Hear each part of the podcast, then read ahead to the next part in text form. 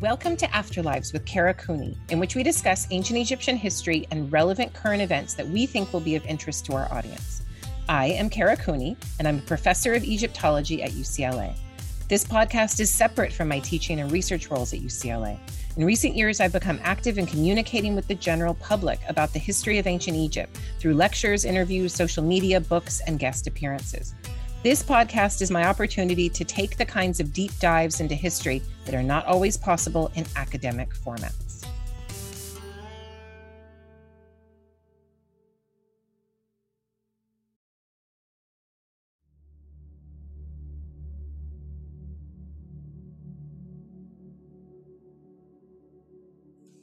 Hello, Kara. Hi, Jordan. Welcome to Afterlives with Kara Cooney. Today, we're going to be talking about your new publication um, with Nat Geo called Good Kings. I have the the um, summary here to let me know what you think. I'm sure you've already heard it. But in a new era where democracies around the world are threatened or crumbling, best-selling author Kara Cooney turns to five ancient Egyptian pharaohs: Khufu, Senwosret III, Akhenaten, Ramses II, and Taharqa, to understand why so many so often give up power to the few and what it can mean for our future. Yeah, it's a big topic. Big topic. I, I bit off a lot. And um, yeah, so what, what was the question? I just, what do you do? well, we're first, we're going to talk about your writing process, then Yeah. we'll get into the intro. Okay. Um, but so I guess we can start with, you know, how'd you choose the topic for the new book? Okay. What inspired it? Yeah. So, You know, um, you were writing about women a lot. So, Yeah. you know, what are we switching to now? We're still focusing on the patriarchy, but in a different kind of lens. Yeah, it's, it's very similar to the last book, When Women Ruled the World, but it's just coming at it from the other angle. So if When Women Ruled the World is a, a way of talking about the patriarchy by looking at female rulers, this is a way of talking about the patriarchy by talking about the patriarchy and looking at the male Directly. rulers. Yeah. And um, as for the topic and how it came about, I have a really good relationship with my editor at National Geographic Books, uh, Hilary Black. And when I was doing all of the discussions and rollout for When Women Ruled the World, we started talking about what the next book should be.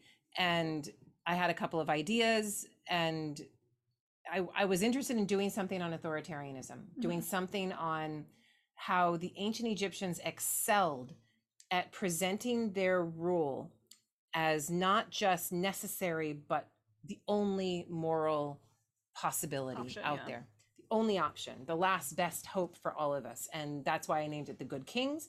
And that's what I'm poking at the whole time because what what government that wants to take control from people, what they always do is they try to make it a, an equivalent of values, a discussion of how we will be your good fathers, we will do right by you, and that's exactly the kind of ideology that I'm I'm trying to mess with. So it was um was a fun perspective. I didn't expect it to be so uh, very interesting and joyful to Mhm. write, and um, and you know we we work with these kings all the time. I mean, I didn't pick any kings that nobody knows about.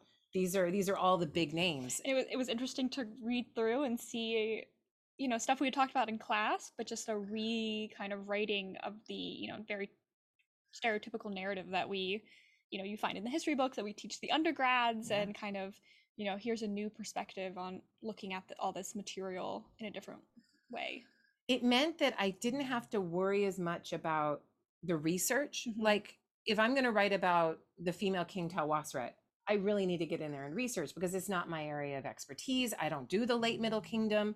I don't know a lot about the 12th dynasty and I'm I'm looking at a time period that is far afield from where I feel comfortable yeah but talking about pyramids we always have to talk about pyramids. They make us talk about pyramids. It's just what even though it's also thousands of years different from what i do separated from what i do but it's uh, something that i have to think about when i teach. And um, the ramesses period no different. Akhenaten no different. So uh, Senwosret the third i guess was a little bit harder. Again i felt a little on the back foot with with that chapter.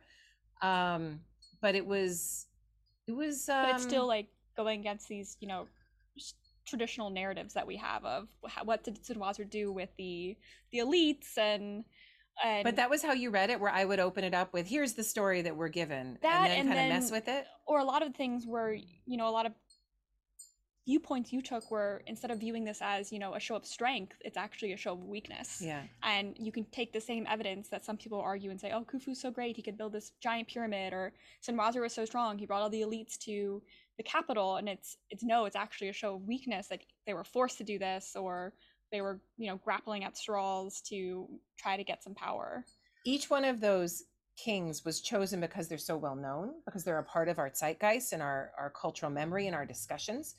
Each one of them happens at the height, the apex of one of these uh, swells of power, if everything is an up and down uh, Mhm. of this 3,000 year time span. And it was so interesting going through all five of them and seeing how each one that's at the tippy top is right there ready to have the roller coaster go down. and so, Yes. And so each one of them was manufacturing a system that was ready to fail, each and every one. And that was something that I didn't expect. I don't know why I didn't Mhm. expect to write my way into that. Um, we think of the height of something not as the beginning of the end, Yep. but as the The end of the beginning, Yep. right? Mhm. And so to look at it from, especially in this apocalyptic zeitgeist that we're all living in, that's the only way that I could look at it. Mhm. And it was um, particularly interesting to see the more Baroque, the more denialism, the more ideological, moral uh, Mhm. things got, the the more everything was just about to collapse. Yep. So Yeah. yeah. thinking about your your writing process how does it differ from writing you know an academic article or book you're currently working on some right now yes, I am. do you enjoy one more over the other Uh, they're so different. The way that I write these two things, either the trade book or the academic book. Um, the academic book starts with the footnote. Yeah. Right. And you know, you're working on your dissertation right now. You're you're in the weeds and reading all of these other Yeah. people's work. And then, I mean, how is your process working on the academic, your first academic book, i.e., the dissertation? so typically i would usually do a bunch of research first and then write but i'm trying a new strategy of kind of researching and writing in tandem so Yeah. it's more fresh Yeah. because i find when you're writing and then you have to go you know go grab this footnote or Yeah. oh i read this thing a couple days ago let me go like re-find it it breaks it up too much so i'm trying to Academic it books together. are so derivative of the scholarship that has already been written and you that- spend like hours on citations. Yes that you and you forget. So much of academic writing is so stultifying mm-hmm. because we forget that we have a point to make because we're so busy citing and Oh, saying what somebody else has this, said. yeah that our to point becomes caveat this everything. tiny defensive weak uh, fearful sort of point. And so i'm not saying that my academic writing is necessarily like that but everybody's academic writing is to some extent like that because it's part of the nature of how it is expected to be done and needs to be done and how you protect yourself as you're doing it. I think there's a difference to a early career scholars versus yeah you have a little bit more i don't have to footnote as much as you do that or just you feel maybe a little bit more freer to make Yeah.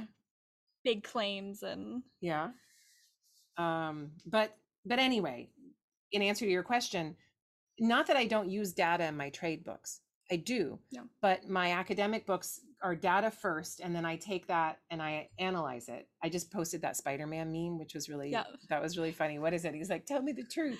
You can't just mess with the data. You have to analyze Yeah, it. she's She- like no. So that's that's where um i i do it differently when i'm writing the trade book much to the chagrin of my my future self when i actually have to do the footnotes Mhm, but i write from the idea first mhm. and then i i'm like oh crap i need to footnote this and i'm relying on 20 years of 20 some years of Knowledge. academic knowledge and and uh, a foundation so i'm like oh i can say that and then i'm like oh i should really footnote that. Who said that? What's the latest most reasonable most accessible thing that i could use as a citation for that point and then i'm i'm doing the footnotes after the fact which i always tell you guys more never to do. yeah. So i start with the big idea first Yeah. and then i put in the weeds instead of the But do you- weeds and then the big idea for the academic do you have book. like an outline? Because it's very you know you have a very good flow and there's you know a good thought process as you're going through it and when you bring stuff up it fits you know it doesn't there's i did not outline it. so it's just kind of your well your brain well you you were asking this question but you know the answer because you were there when i outlined it and what's your your notes file well i have a notes file but there's also i did this particular book in the context of a class that Mhm. jordan was one of my tas for and this class was an egyptian religion class that i forced my book proposal into and then on the fly during a pandemic over zoom my first zoom class Yep. ever um, i would tape 10 weeks of lectures and and i just was like okay i'm Seems gonna so long ago. Doesn't it? Oh well it I was, long ago. remembering and i was like that was that was 2020 it was um march was spring, 2020 yeah. spring. Started in Us march march to june. Yeah. yeah. And now it's it's a year and a half ago. Yeah. That's crazy. It's crazy. Um and so it was completely on the fly Yep. but i also made it a it, it came from lecture notes so then I took that lecture, which was recorded, and I handed it to my trusty sidekick, Amber Myers Wells, Amber, who um, who then transcribed it. And thank God she can understand the ancient Egyptian words and the vocabulary and the names. So she actually sat sat there and transcribed it, poor thing, and then gave it back to me. And she cleaned it up, you know, put it, you know, took out the ums and the uhs, and you know, we don't need that kind of a transcription. And then I I got this mass of pages and I'm like, oh shit, okay, here we go. Now I have to write it into Yeah. something that makes sense, that's interesting. And that was a mess. But it was going kind, from Yes. notes to prose and Yes. yeah and so I just had I, each Word document was like that transcription was at the bottom, and then I had to start with like I had to start afresh with a new Yeah. thing, and then I kind of pull things up and shove things down, and you come up, you go down, and you get rewritten, and you get discarded, and it was just kind of a really messy process. But I think that the reason, the way I did th- this time, that that way of writing from a class and from a spoken word, enabled me to make it much more conversational Mhm. because the way we write to a page is different from the way we speak to an audience. And so that that communication style was always there in that other writing and it, it just helped me to be no it was very you know conversational. readable and accessible i feel like for everyone. So it's a class but in a fun way. Yeah speaking of so looking at you know trade versus scholarly books we know the debate within academia about you know whether people should publish trade books or books for the you know public general public versus only academic. Um, obviously we're on the side of publishing you know books for that are accessible for to everyone right? We don't need to be an egyptologist to understand a lot of this data material. Um, so why do you think it's important to communicate to the public in this way? We're obviously doing a podcast. You give lectures to the public. Um, it's obviously a big part of your your uh, you know goals, your career goals. So you know why push back against you know certain people in academia who don't see the value in such things. I mean the way she's answering the que- asking the question means that jordan knows that i have received much pushback amongst my colleagues for writing said trade books and But it's like it doesn't count on your tenure thing, right? It or it counts in a weird does. way. It kind of does, but it doesn't count as much as A it's not an easy slam academic book. No. Yeah. dunk. well, and it's like there's debates on Twitter you see Yeah. about people wanting blogs to count because you put a lot of effort into writing. Even like Twitter threads, they're well researched, cited. You know, blogs can be well researched, cited. Like, why can't those count? Yeah.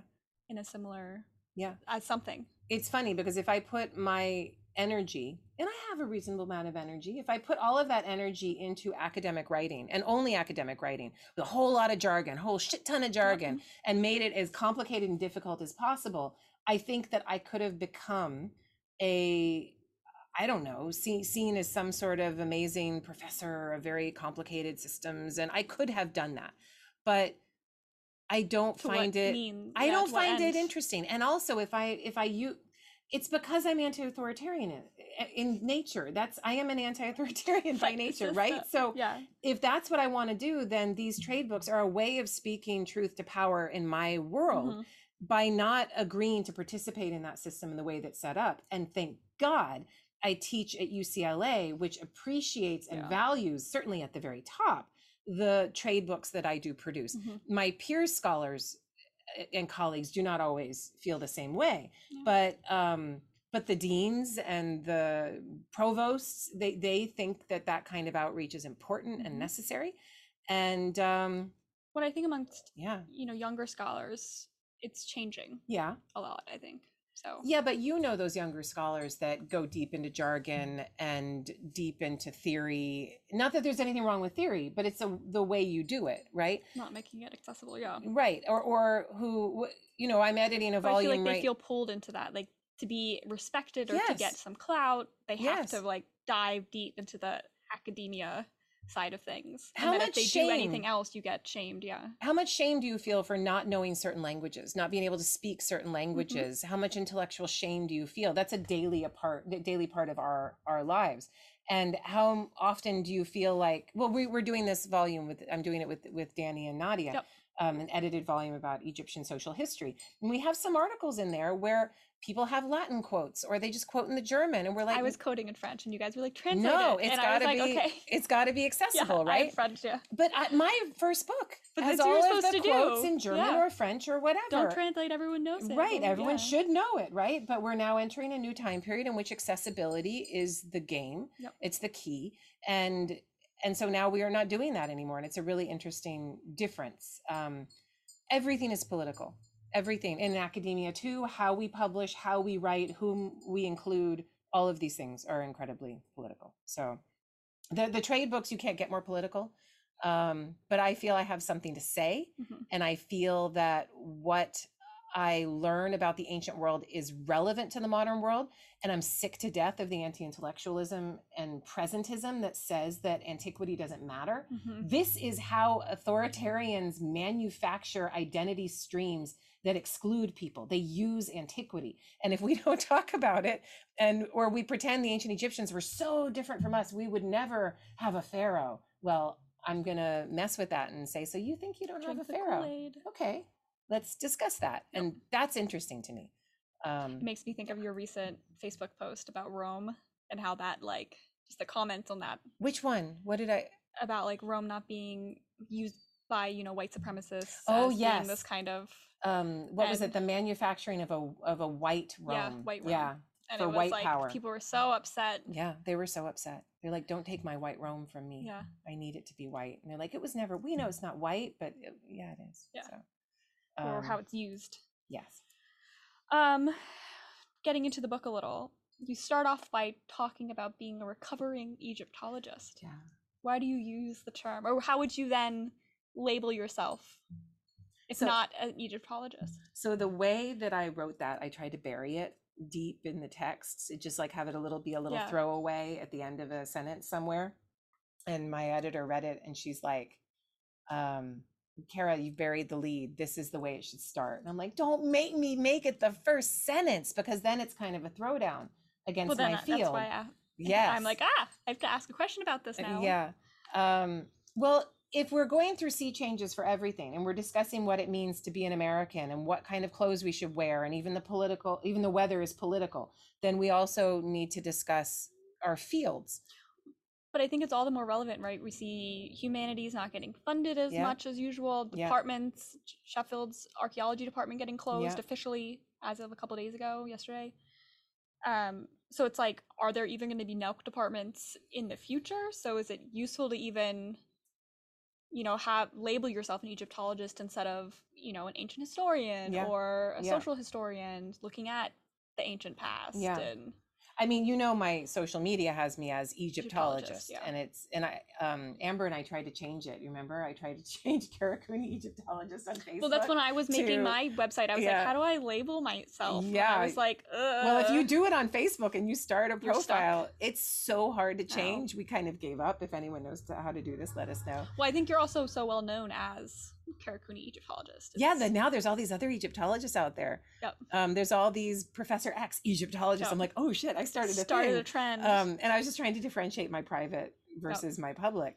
Um, but yeah, so the, the Egyptologist thing, it, it's there in my social media as Egyptologist. And then I start out this book by saying I'm a recovering Egyptologist. So there seems to be kind of a, an incongruence there, which is interesting.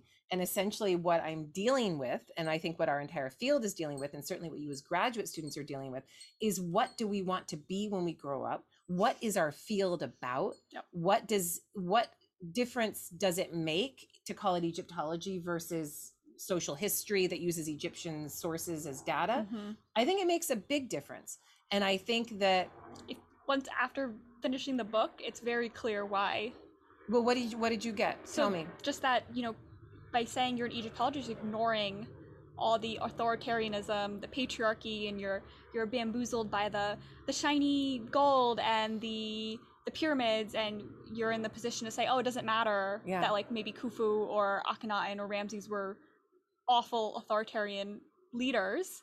I just want to study like these texts and ignore all the implications of these things. Yeah. And where today you we don't have the luxury of doing that. Yeah. Because it's you know it's affecting people's lives and you know so we shouldn't do it for the past either. Yeah. We should recognize these things. Yeah. Being an Egyptologist is navel gazing, Yeah. it is narcissistic, and it is apologist. And it is apologizing for an authoritarian regime that was extraordinarily unequal in its makeup. And it, It makes me think like the intermediate periods are actually the periods of like more equality and yeah, you know more people had more stuff. maybe. But then we don't want to study it because it's not as flashy and yeah. don't see Well, you know that at UCLA we're becoming a bit. We have created a niche in Yeah. intermediate period studies, which is which is pretty interesting. And those time periods of collapse are Mhm.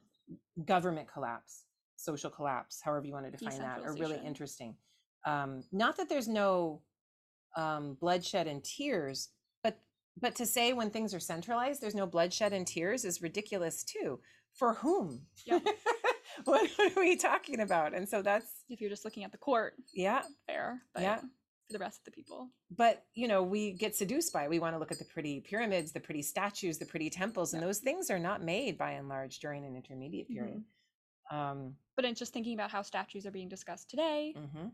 And then to then go to egypt and just be like oh look at this pretty statue Mm-hmm. and ignore all the other contextual issues that also probably were happening yeah back then yeah when we think of how statues are used today there's a disconnect and i think Yeah. the movement is to make these things connect but you're you raise at the beginning of this a really interesting and problematic point which is that in this time period of anti-intellectualism when the humanities are getting cut to the bone if not eliminated in, in certain universities and, and countries and places um you know japan doesn't have any public humanities at public universities it's just gone really google it Oh. and um and so private universities yes but not at their public universities um when it's like think about our undergrads who take most we all- get our yeah. class like we get most of our students by taking like a gen ed Yeah. you and know they're all how- stem students coming to take our and my they think GE. Egypt's awesome, super Yeah. interesting, but they don't see the relevancy of it or what can I do with this? What job can I get? To to actually major in Yeah, it or study yeah. it as a thing. It's so true. Um, so in the midst of that anti-humanities intellectualism, for me to say that I'm a recovering Egyptologist and then go against my own field smacks many of a disingenuousness uh, is it, it that I'm not protecting and supporting my field, which I get, But, but do you want to? I don't want to protect and support the field as it is. No, Yeah. that's the point. And this is what we talk about at Yep. UCLA all the time because UCLA doesn't really fit in the traditional Egyptology of the rest of the United States, if not the world. And we we train in a in a different way that is um well how do you see it as being different compared to you came from chicago yeah, with the so masters like just non-traditional of like language heavy focus, teaching the typical narratives. I feel like we're taught to always question and be Yeah. really critical and have, you know, very cross-disciplinary, I think in most in in a lot of ways. I think- archaeology theory, art history, yeah um cross cultural a lot of people i feel like a lot of think our a lot of people are doing cross-cultural um, but not in like new maybe interesting ways this is a difficult conversation because we don't want to take down any of our colleagues or programs, many of which are excellent, but we just know we don't fit. we don't, it's not we're not and that's okay. We're not Ivy. it's not this like long tradition Um, of Yeah, egyptology departments a lot of them have you know a dig specifically for or an epigraphic Yeah, survey type or their, something you know- like that. Um, but anyway, yeah, the more recovering classics Egypt- like i would yeah, not to bring in classics but that recovering Egyptologist comment, starting out the book with that, is a throwdown, and I'm going to get some flack for it. So yay! I that'll be it. fun. Um, but let's see what other colleagues have to say. I think it will. i think so anger. i think you you tease it but you have to read the whole book and then reading the epilogue, the conclusion chapter, it comes full full circle.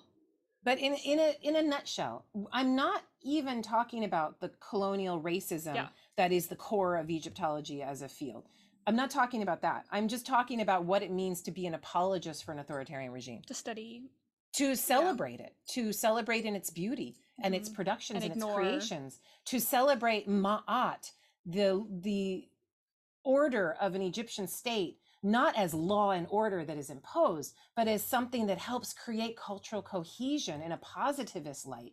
That I want to mess with Mhm. and and had a great deal of fun doing. so yeah. so speaking on that so you know throughout the book and in the title and also you you're making a lot of analogies between modern day stuff and in ancient egypt so why do you think we can use or why did you uh, besides the fact that you're a trained egyptologist why use ancient egypt to understand you know authoritarianism inequality today why use the past i guess in general to Yeah. look at these modern day issues that we're going through Well, as you know, being in the classroom yourself, teaching ancient Egypt, it allows the student to look at something that is not their own world from a distance with some distance and sterility so they can look at it and examine it uh, as something not a part of their own life yeah there's they can judge it. Yeah, there's a Yeah. separation. They can get in there. It's like you can see somebody else's problems in their family Mhm. from afar at a party in a snapshot way better than you can deal with your own Yeah. family's issues, right? Because that separation helps you. So Egypt affords us that. Egypt also affords us 3,000 years of ups and downs, which is super useful because we've got like 250 years of nothing, maybe 400 if we include the very beginnings of this American nation state. Um, but it's it's a blip compared to what we can work with for ancient Egypt. Mhm. And then finally, the reason I like to use Egypt is because I've been told, and many academics hold to the idea that they cannot be political with their work, that these people are different from us, that we cannot impose our Westernisms and our modern politics on the ancient world. And if we do so, it is immoral, it is wrong, it lacks rigor, it's very problematic. yeah I think that the more we separate ourselves from the ancient Egyptians, the more we engage in a silent racism that makes the ancient Egyptians other.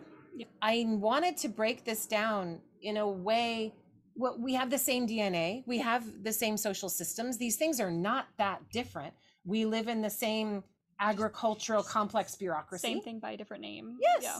So, and, and when you read some of these ancient bureaucratic texts, you're like, oh my God, they're just like us. They're counting shit. They've got their Mhm. bureaucrats. They've got their guy who doesn't want to take responsibility, whatever it is. But I wanted more humanity coming from the ancient Egyptian side and interacting with all different historical discourses. So, and you know, most of my examples being an expert of Northeast Africa, the Mediterranean world, are from that Mhm. part of the world. Yep. But, and I pull in many American examples because that's the other place I know best. I'm not pulling in a lot of ancient Chinese examples. Yeah. It's not something I know as well, um, though I'm sure somebody else could. Current events. Yeah. hmm Mhm. But um, I take this one seriously, and I'll get criticized for it again. And I'm sure this book, somebody will call it universalist, as as uh, the woman who would be king was called by Christina Riggs in the Times Literary Supplement. Um, and it's akin to calling somebody racist by saying that you're imposing your Western ideals, morals upon an ancient society that wouldn't have felt the same way. And I say no, I think that we actually have to pull these things in. There are are some things that are, you know, Well, the, there is no way that you or I or anybody in this world can look at anything in history at all without without imposing anything. yeah. So it's ridiculous to say that the reason we study history is not to impose Mhm. at all. It's all an imposition. And to say that the stories that we t- that we tell that we think, think are not political is ridiculous. And that's Mhm. exactly the discourse we are all having right now. Mhm. That American history, world history is political in favor of the white patriarch. a narrative. Yes. Yeah. And now we're returning it to indigenous women, children, um, Mhm. enslaved people, and, and so on and so forth. And that needs to happen Yep. more and more. So um, I'll least- continue to do it. At least for me, you know, beyond that, just having a modern analogy makes it more understandable. Yeah. You go, oh, okay, like I get it. What you're saying about something maybe you you know the average public maybe doesn't know who Senwosret the Third is, but if Yeah. you then compare him to something Barack Obama did Yeah. or Bush or Yeah. Trump, then they go, oh, okay, I understand this relationship between the leader and the elites. Well, and let me take it one step further. I think it's actually rather racist to separate these Mm-hmm. ancient peoples and to say, oh, their system was magic and mystery and so Mhm. different from anything that we All would do. all religiously oriented and and so foreign and strange and we can't ever really truly understand it. To do that is to make them into almost non-people. And i can't i can't engage in that discourse any longer. Mhm. and this this is the thing. This is why i'm a recovering egyptologist in the first line because i engaged in all of that. That's how i was trained. That's how training begins. And you're broken down and you you learn to do things in a different way but why was i attracted to ancient egypt in the first place because I like the shiny, pretty things. Mhm. I think Amenhotep the Third is gorgeous. Yeah. I think pyramids are awesome. I am attracted to what the patriarchy can produce. If I can be attracted by it, then you can, then we all can. And then we all need to look into ourselves and think about how Why? a pretty temple can get us to go, oh, yeah, I have no human rights. And everyone's getting arrested. Or to forget the fact that you don't have this. Yeah, but I have a pretty temple, so I guess it's okay and I get to participate in that. Nationalism. Yeah. So I guess it's okay then. But how much hold it has on us when Colin Kaepernick kneels for our p- political cult, which is no different from any ancient Roman imperial cult. And those things need to be equated more Mhm. often, in my opinion, anthropologically. totally agree. Uh, you. So why do you think we're you know inherently drawn to monarchies, authoritarian regimes? Mm-hmm. Um, you know, one, why do you you in the introduction you go through all, all kind of the positive Yeah. aspects, Yeah. where in like a perfect world Yeah. with a morally just person, having a monarch would be the best political situation. One person in control, making perfect decisions for everyone. Yeah. But it never actually plays out that way because we're not perfect Do people. you know who was just here the other day? Jonathan Winterman Mhm. was here, and he was saying why he couldn't watch Avengers movies because it's all just watching your benevolent dictators like decide either. who's committing a crime and what their punishment should be and how to deal with all of these things. And um, I was like, oh, when you put it that way, um, now I feel bad about watching Avengers movies, but it's the same kind of thing. Um, I think uh, when there's extraordinary amounts of change, which God knows there is right now, when we don't know what the future holds, and God knows everyone would is trying to figure that out, whether religiously or secularly, um, it feels comfortable and good to have a fatherly figure watching out for But is you. it because we were raised in the patriarchy that we want then the fatherly figure of our culture? I don't know the answer to that. You know what I mean? I yes, I know exactly what you're saying. like if we were raised in a different setup, would we not look to having Yeah. one single leader? I mean, I guess you would, uh, to answer that question, I would have to look to a hunter gatherer society that still existed on this planet within the last hundred years and look at a time period of crisis and how, How people reacted, how there Yeah. was the rea- what the reaction was like. I suppose one could look to Native American peoples being destroyed, culture being taken away, and how they reacted. Yeah. Um, But I'm even thinking like Rome, like they had you know their their their council of elders in charge, but then when push came to shove, they would elect a yeah, dictator for a short period of time, yeah. which then you know eventually became crisis is always the way to get yep. those emergency powers to get the the father figure to come in and take care of Yep. you right? Authoritarianism uh, allows quick change. It allows you to pivot and turn fast. At least that's what we think and in the short term it actually does i'm gonna i need this let's go do it and we Well, you think create about these short-term our powers Congress and how long it takes stuff to get Yeah. pushed through because they Yeah. have to get you know all the arguing and bickering three all of fourths of the people to all agree on something. well and how often But if do you just had one person who could just make the decision, if you follow human induced climate change at all Mhm. and you look at how horrific it is to get the United States Congress to do anything about climate change and then you look at and I'm not saying China's great on this but having an authoritarian regime okay look at a place like Singapore right having an authoritarian regime saying we're going to do it this way and affecting change very quickly and choice. imposing it Yeah. from the top is something that is very seductive and um and I'm not saying that democracy is awesome either, because what we've made out of democracy is really just an oligarchic, patriarchal, unequal capitalist bullshit. So I don't think that um, I'm not here to say, oh, but we all want democracy, because I think when we created wh- whatever this form of democracy is that we have created, not. is not winning. It is not successful. And so I'm not saying that that's what we protect at all costs.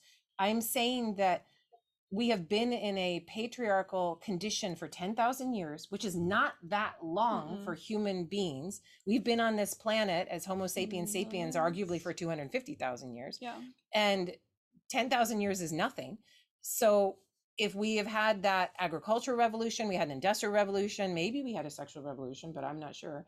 I guess we're here, so that, yes. And so will there be another revolution? There must be, I think. And it's what we're all talking about in every news article in every classroom discussion in every time we talk about Bezos or whoever going up into space. It's about the next human revolution and what one of my questions become. for the next episode. Is it 'cause really? You have the end last chapter is like breaking up with the pharaoh, and I was like, how do we break up with the space billionaire? I know it's so true. It's like, how do we do it? oh my goodness! I put on my Uh. Facebook not long ago. I said, I guess the patriarch, and I was a Jeff Bezos, whatever, Yeah. or or what's the other guy, whoever going Um, into space, The Um, Virgin Atlantic. Virgin guy, Atlantic dude, Branson. Branson. Um, Richard Branson. and I said, I guess the patriarchy has to jump the shark before we can smash it. And and I have a pretty international Facebook following, and some dude from Turkey was like, I don't understand. This in translate makes no sense. Jump the shark. and so I It I- Shark Week. I did a Jump the Shark Wikipedia and I attached it and I Yeah. said it's from a 1960s television show or is it 70s? Because Happy Days was on a long time. Oh, happy Days. It's from Happy Days. When Fonzie jumped the shark in Hawaii. But anyway, so I'm like, this is why. And sorry, it's an American expression. Yeah. I I guess Brits might understand it now. I don't know, but um, Yeah, yeah. that would probably translate weird. Um, but a lot of people tried to uh, mansplain how useful space technology is for all Really of our for my well being. Burning those fossil fuels Exactly. for 30 seconds of Yeah. weightlessness. yeah. Very useful. So it's good. I'm glad that space technology is helping our homeless situation Uh-huh. in or Los Angeles. people in Yemen starting. Yeah, exactly. Um, Really useful for and them. all of the They're really happy. yeah. Thank you, space technology. Uh, yeah, yeah, it's really awful.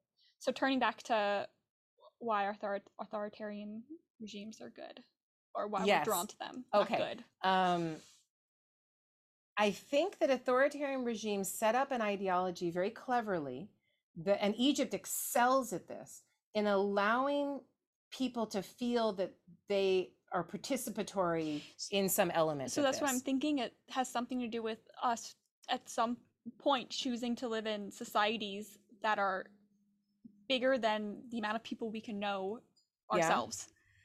And so we have to then have a form of representation, right? We're not living in like just 20 person communities where we're all related and I know all of you, I can trust you, we have right? a No, no, relationship. no, no. We're choosing to now live in big cities Right, where I can't know 99% of the people. right. So then you need to all agree upon or elect someone who then is representative of But there's a communal. and is looking out for you. Yeah, there's a communal ideology that everybody agrees is correct. Yeah. That involves everything from the morality of your women folk, the differing morality of your men folk, the morality of your children, the the way that a father should behave and take care of his family. And that morality largely goes unquestioned in these places. And then there's a morality of how you work with your higher ups, how you work within a hierarchy, how you are expected to be grateful when somebody gives you a job Mhm. or um hand it's not like oh you're giving me some crumbs and you have all the money it's there is a there is a um uh, what's the word um not paternalistic um, patronage Oh, okay. involved so there are systems of patronage Mhm. in which we're all supposed to behave certain ways and the ancient egyptians you know they communicated mostly to other elites king and elites that top 5% Yeah. maybe even less but why build big? Why build a huge pyramid? Why build a massive colossal statue or pair of statues? Why build mm-hmm. obelisks if you're not also communicating to the masses and you want the masses to be a part of this thing too? Why make a hieroglyph this big and this deep into a stone wall if you're just communicating Yeah. with your elites? You don't need to do that. And those that hieroglyphic system and uh, the temples and the statues and the pyramids those are hieroglyphs. They're all hieroglyphs it, it is a way of making people feel they're connected to something that they can almost read it they're all they're a part of it Yep. but they're not and it's that, that or that the king's doing it to keep things okay so not exactly. order and so you know you're not starving because the king's doing his job correctly so you should be happy and let the king have get- a big giant tomb and in the same way that I was mansplained that the space technology was going to help me Yep. and trickle down to me same and how much the good it was pyramids for you the pyramid is for me and the temple is for me and the statues are for me because what the king is doing it may not be space tech it is kind of space technology he is talking to the gods. Yep. he is there intercessing with the gods making sure that the nile flows as it should the sun rises and sets everything happens as it should. He is going to say only i can fix it right only i can bring you all of these things and it's cultish and when you create that ideology, people are like, "Oh my God, we better get in line. We better make mm-hmm. sure the king has what he needs. We're a part of this this churning wheel of a system too. And if we opt out, it's all going to fail." And the Egyptians in the ancient world, I think, excelled better than any place at creating a cultural cohesion of getting most people, not all people, but most people, to uncynically participate buy into the system to to co- be co-opted into Mhm. this system and to get what they could out of it. and i feel like once it's in motion it's yeah. it's easy to just keep Yeah. going I mean, just let, let's take I mentioned female morality. Take that one little thing. This is an interesting point. How hard is it to push back against the slut whore ideology of morality that is very recent? 10,000 years old at most in most places much younger, Mhm. right? This idea that a woman has to be with can only be with one man, that her sleeping around is hugely problematic for her own moral well-being, that her body is a temple, that purity matters, that none of these things apply to the male, yeah. right? Virginity, all of these things. And even today, in which marriage happens later, if a girl goes to a party and sleeps with three guys, I mean, no one will stop talking about that. That kind of sexual license is highly problematized in today's society. So that we can't, even though this idea of sexual female morality was invented with the agricultural revolution, with a woman whose womb needed to be bought and sold and marked. Yep. We still, even though we're moving away from that like we cannot get rid of it it has such a hold over us that ideology and growing up you know when you lose your virginity who you're going to date how careful you're going to protect yourself all of these things this is um that ideology goes deep into your psyche and you are trained Mhm. and how, how do you how do you just discard that and these these are or not easy just even like gender norms like Yeah. little kids are so good at being like that's for boys Yeah. or that's for girls like they pick up on it so quickly yeah and even if you're trying to be more like gender fluid and not say like oh blue is for boys pink's for girls. The kids pick up like from tv from yeah. they pick up on it so quickly and they'll fight you with it. And you're like well no boy blue doesn't have to be for boys. And they're like no blue is for boys. And you're like okay like yeah. Julian's decided he likes pink. so He like quickly. because he Well- wants to be anti-authoritarian though he's Good. one of the most boyish of the boys but that's but you know. Um yeah. So it's not what until you get your older question? where why we're drawn to authoritarianism. That's right. Why we like it. Um that's right. Um The well gender norms fall into that Mhm. too. Yeah of course. Um we want to do as we're told. We want to stay safe. We want to stay I safe. So Yes. one of my questions for the next part two episode was kind of all these things, and it's so much of this is based on fear, Mm-hmm. right? We don't want to opt out because if you opt out and you're the lonely dissenter, then they're going to come for you. You're going to be you disappeared, or your family will be harmed. or the idea even just that okay, maybe the status quo isn't great, but what what if something worse? Yeah, We try to mess with things and something worse happens, or you give, you know, the idea that there's only so much power, and if we make things more equal, that somehow you will then have less, and it will be worse for you. yeah. So Yeah. you build up all these ideologies to rationalize, With you the know, why limited white men set are of, better or something. Yeah, with the Yeah. limited set of resources that are out there, how do you get to those limited resources the best? And if opting into white supremacy and telling yourself that's not what it is works for you and it works for many Americans right now, then that's what you might decide to do. And in the same way in ancient Egypt, if you opt into Ramses II's narcissistic ideology, if that's going to work for you as somebody who is going to gain with social mobility Mhm. even if you screw over a whole bunch of other people of your kind so what you know What I think this will is do it. another theme or a lesson to be learned is short-sightedness of all Mhm. these things are so short-sighted in your generation of you know how to one up you and okay so we have generational wealth that will get passed down to your kids or what Yeah. but it's not you know long term it always Yeah. ends up failing in some way i loved playing in the book with short-term versus long-term repercussions Yeah. and the short-term solution is create a war Yep. um or give more power to the leader gi- you give know? more power give more divinize Yeah. power to the leader which might actually pull more power to the elites make the leader look bigger than he is Mhm. or for Senwosret the third take down your elites you know just destroy them make them slavish to you like louis the the 14th and um the long-term repercussions of all of those short-term solutions were so interesting. So you we love to live in short-term land. Human beings can't do long-term land very well which is why even though we see the climate failing around us we continue to do our same stupid short-term solutions right? And when we're studying history we'll study like a little the short so if everything's the wave right? And i'm looking at the guys at the top of the wave we're studying the short-term Yeah. moments at the top of that wave but you need the long-term examination to see how it's going to fall Play how the wave is going to crest. And that's that's so interesting to me to see Mhm. those um the the but then when you're living in it like we are today it's yes. you can't it's it's But- in the future it hasn't happened yet but that's why we do what we do. Yeah. because we want to time travel. We want to know what our short-term solutions are going to afford us in the future. That is why we do what we do i It's like think. we're all just like anxious. Yes. We're all trying so to we're like oh what's go to the gonna- past where we have all the answers. Yes. Yeah. Go to the past so i know what's going to happen. Yeah. Mm, and this one's too big. I don't well i do have my last chapter Yes. which says what i think what could happen in a more hopeful vein. Yes. Um but we could destroy it all too. Let's find out. It'll be fun so the book covers we cover Khufu, the Third, Yeah. Akhenaten, Ramses II, and Taharka. Um, we'll talk more in depth on those uh, kings and bigger themes, broader themes in part two.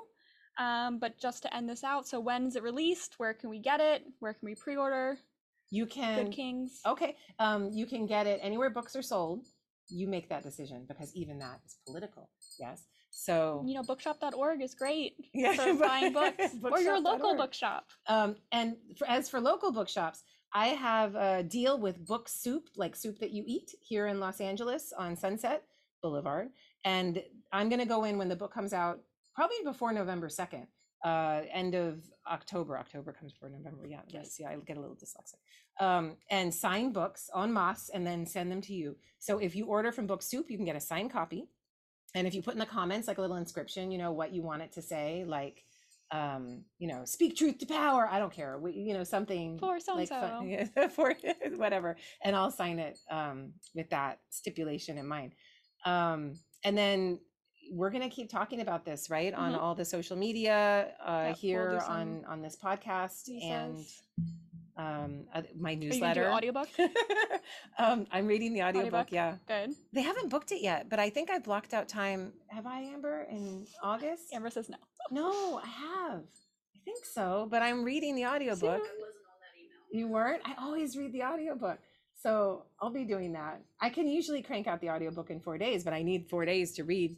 It's a, it's a It's going to be a It's a 400 page book, book yeah. as usual. Yeah. So yeah. Um, good. So anywhere books are sold, pre-order it. Look out for the audiobook. Um, and stay tuned for part two. yay. We'll talk more in depth. Thank you guys.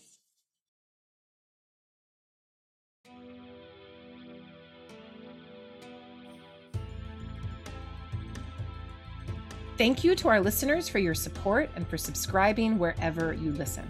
If you enjoyed the show, please leave a five star review and help raise our profile and let others know about it. Send your questions related to the show and topic suggestions for future episodes to karacooney at gmail.com. You can find the video version of the show on my YouTube page, and full show notes will be posted in the podcast section of my website, karacooney.squarespace.com. For that, thank you, Amber Myers Wells. There, you'll also find info on my books, upcoming lectures, and you can subscribe to my newsletter. You can find me on Facebook at Kara Cooney Egyptologist and on Twitter and Instagram at Kara Cooney. See you next time on Afterlives with Kara Cooney.